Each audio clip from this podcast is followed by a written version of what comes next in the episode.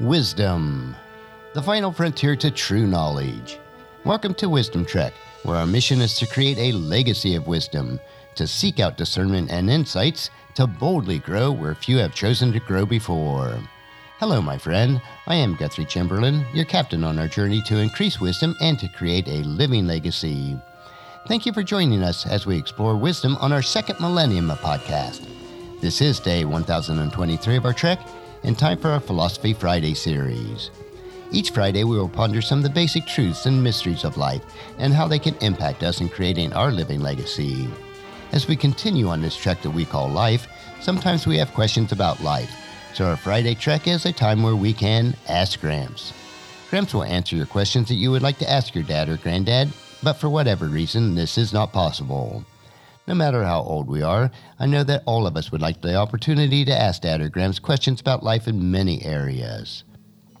Understanding ourselves better and how others may interpret life through their paradigm will allow us to interact with each other with more love and compassion.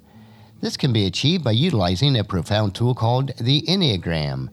The tool that we refer to as the Enneagram is a circle with nine interconnected points. Ennea refers to nine, and gram refers to a drawing. Check out today or a prior week's Wisdom Journal for a representation of it.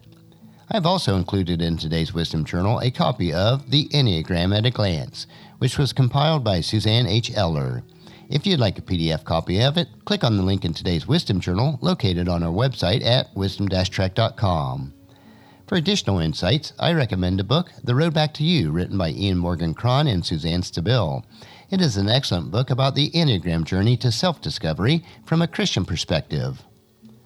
We have concluded our deep dive into the nine personality types, which are the reformer, the helper, the achiever, the individualist, the investigator, the loyalist, the enthusiast, the challenger, and the peacemaker.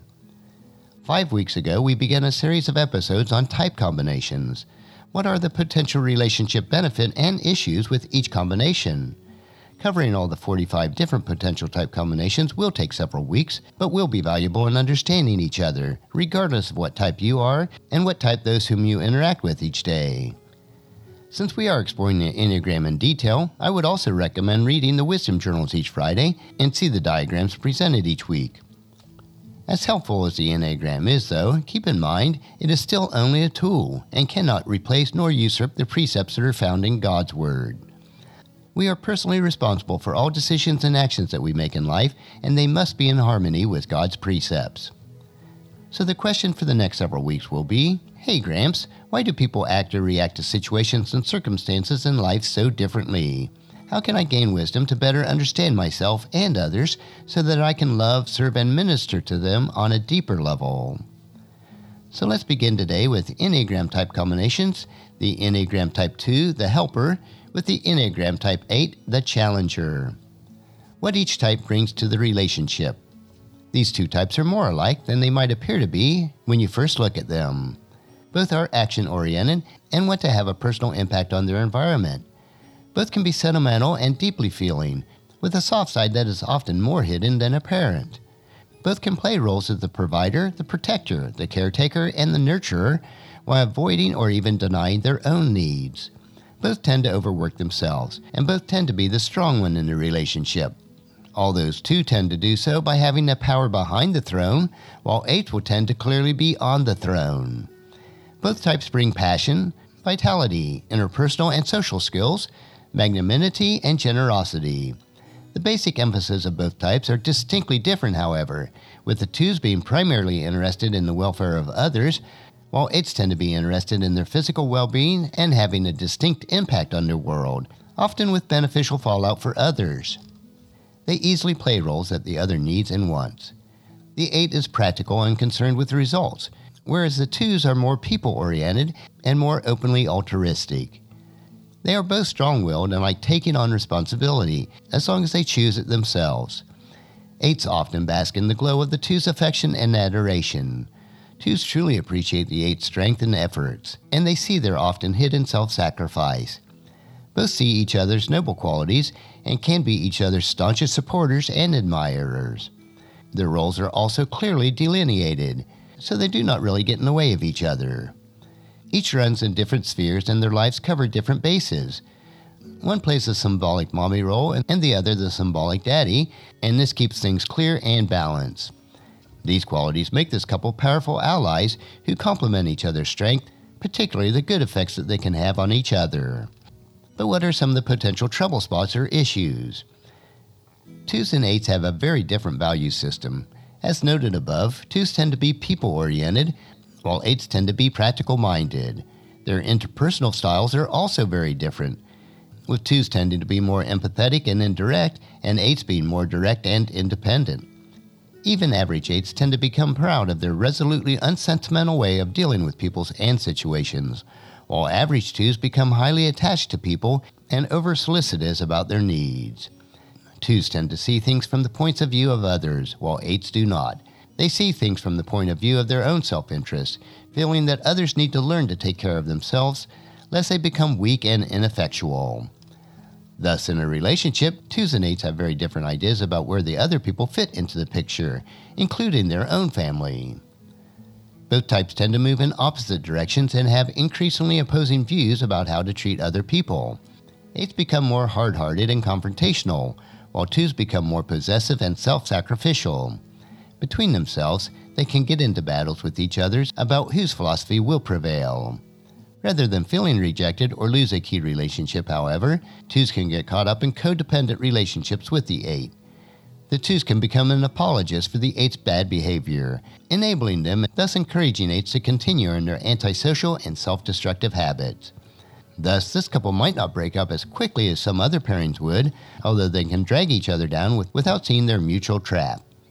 Ultimately, eights will lose respect for twos, finding them insincere and manipulative, while twos lose respect for eights, thinking them to be cruel and domineering. Both can become coarser and more controlling if this continues, with overtones of stalking and paranoia, fears of betrayal, and acts of revenge. Next, let's move to the next type combination, which is the Enneagram Type two, the Helper, with the Enneagram Type nine, the Peacemaker.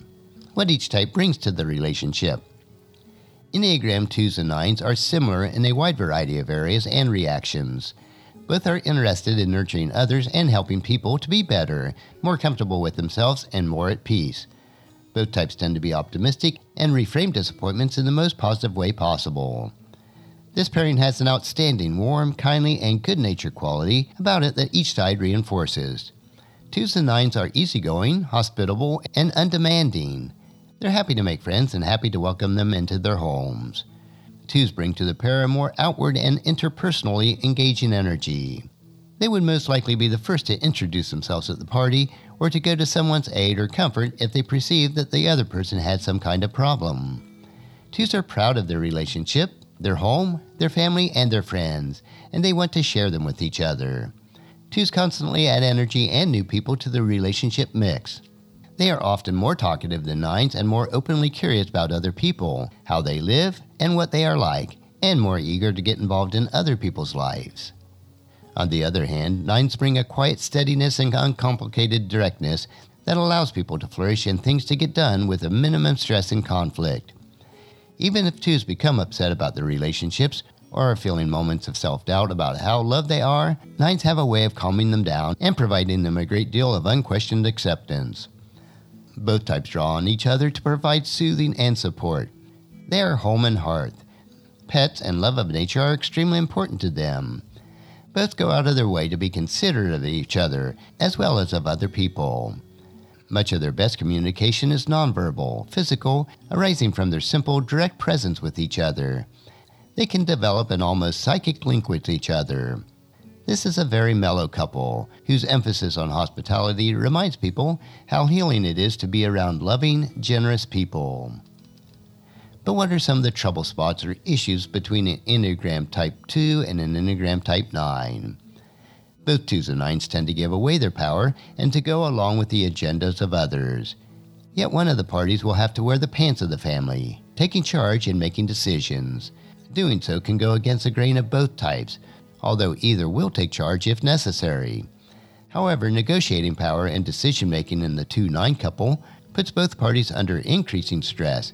They both tend to feel that they are being forced into the bad guy role in the family, and that they will be resented and unloved by the partner who gets off the hook. Further, neither finds it easy to talk about their feelings or their growing discontent with the power balance of their relationship, or with any other source of resentment or potential conflicts that they may have. Twos tend to actually take over too much, becoming domineering and controlling, not hesitating to boss the nine around and to speak with surprising harshness to him or her. But because twos can rationalize their motives and see themselves as only all-loving, they can continue without feeling guilty or embarrassed. Nines find it difficult to find their own voice and to speak up for themselves. But when the nine actually does speak up, the twos often take it as a lack of gratitude and tries to turn the nine comments around on them. Twos are not good at taking criticism, and when nines do find the courage to speak up, they may go overboard with a load of old resentments that have piled up. The result is that nines withdraw into silence and become passive-aggressive as a way of dealing with their anger, while twos feel unappreciated, misunderstood, and rejected. Both try to keep everything quiet and normal on the surface, although they begin to deteriorate into longer silences with each other and with more distance, including less physical contact.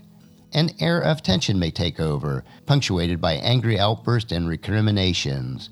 The couple that seems so unassuming and supportive tends to end through attrition and drifting apart. Nobody wants to talk about what is really happening. Nobody wants to take responsibility for the deterioration of the relationship, and things will eventually simply fall apart. Next, let's move on to the next type combination, which is the Enneagram Type three, the Achiever, with the Enneagram Type three, the Achiever. What each type brings to the relationship. As with all double relationships, two Enneagram threes generally bring out the same qualities in each other. Therein lies both a main source of attraction as well as one of the main pitfalls. Thus, the level of health of each person is especially important for these type of relationships as they are dominant instincts. Two threes bring to each other's concern for achievement and excellence, for making something of themselves and their opportunities, for being a credit to the relationship. They are both hard workers, always looking for a way to improve their situation in life and to share these benefits with their loved ones and friends. Threes also tend to be sociable and enjoy the company of others. They have the ability to charm others and present themselves in a favorable, attractive light, even to their spouse or close friends. Some threes are less sociable and more concerned about business matters and with gaining financial security, but they too want both themselves and their relationships to be admirable and outstanding in some way. They may be known for their closeness or personal devotion or the longevity of the relationship itself. Both threes can form an extremely effective team that is likely to be successful in virtually any endeavor that they might pursue. They are able to coordinate tasks at home or in the office, becoming a working team at supporting each other. They each want the other to be proud of them and to be admired by the other as a worthy partner. They both try to avoid drama in their relationship. They give each other space to pursue their own interests and self-development. Double three couples are usually excellent motivators of each other, urging the other to higher achievement and to attaining their goals, whether it's in child rearing, education, or sports and physical fitness. They can act as the coach for the other, helping their partner to improve their technique and to hone their professional and personal skills. What they demand of each other is respect for their achievements and for their hard works. Thus, in many ways, two threes can make the impression on others of being virtually the ideal couple. Attractive, energetic, ambitious, focused, and often outstanding members of their social group. But what are some of the potential trouble spots or issues between two threes? As long as the three couple is healthy, they both tend to be highly supportive of each other and the other's interests and career. They are glad for the success and prestige that their spouse may garner. Problems may arise in average and low-functioning three couples if they begin to compare themselves with each other. An unhealthy spirit of competition, a one-upmanship, can infect the relationship and undermine the pride and generosity that they have felt toward each other. Even if they have different careers, twos, three may begin to compare their relative success, their income, how well each other is regarded professionally, and what their relative chance of advancements are. One partner may be elected to a committee or a board of director that puts pressure on the other to do something similar or even more prestigious. Further, one or both of the threes may begin to feel that the relationship is taking time away from their own career and their own pursuit of success. One may feel that they are sacrificing their career potential for the sake of keeping the relationship together, while the other is getting ahead at their expense. Children, pets, family members, and friends may also suffer varying degrees of success as the double three couple puts energies into their professional advancements, putting in even longer hours at the office or on the road. One of the biggest issues for a double three couple is that neither are particularly aware of their real feelings or their own heart's desires. They also typically do not know how to talk about their deepest feelings, and so they most often do not. They often experience feelings as a distraction from their professional work, as well as potential sources of shame and humiliation. Thus, they tend to become more isolated in the relationship as intimacy wanes. They can still be trophies for each other, but double three pairings come to know not how to talk with each other about what is really going on for them. Eventually, isolation leads to alienation and depression, which can lead to drifting apart or to affairs that will end the relationship. That is our type combination review for today. That covers the sixth three for a total of eighteen out of forty-five possible type combinations. We will continue each week to look at three additional combinations as we work our way through all the numbers.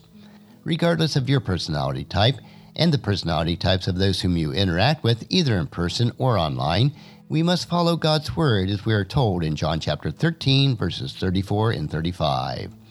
So now I am giving you a new commandment. Love each other. Just as I have loved you, you should love each other. Your love for one another will prove to the world that you are my disciples. And also in Hebrews chapter ten, verse twenty-four, let us think of ways to motivate one another to acts of love and to good works. Join us again next Friday as we explore further the Enneagram on our Ask Gramps episode. We will continue to explore type combinations and how best to maintain meaningful and productive relationships with each other. The information that we will discover will allow you to unlock who you are as we travel on this trek of life and discover more about yourself and others as you impact God's kingdom. I know that you'll find these insights interesting, practical, and profitable in living that rich and satisfying life. Our next trek will be Motivation Monday, where we will help you to reflect on those most important areas of life. So encourage your friends and family to join us, and then come along with us on Monday for another day of Wisdom Trek, Creating a Legacy. If you'd like to listen to any of the past one thousand twenty-two Daily Treks or read the associated journals, they are all available at wisdom dash trek dot com. And I encourage you to subscribe to Wisdom Trek on your favorite podcast player so that each day's trek will be downloaded to you automatically. And thank you so much for allowing me to be your guide, your mentor, but most importantly, I am your friend as I serve you through the Wisdom Trek podcast and journal. And as we take this trek of life together, let us always live abundantly, love unconditionally, listen intentionally, learn continuously, lend to others generously, lead with integrity, and then leave a living legacy each day. I am Guthrie Chamberlain, reminding you to keep moving forward, enjoy your journey, and then create a great day every day. See you on Monday.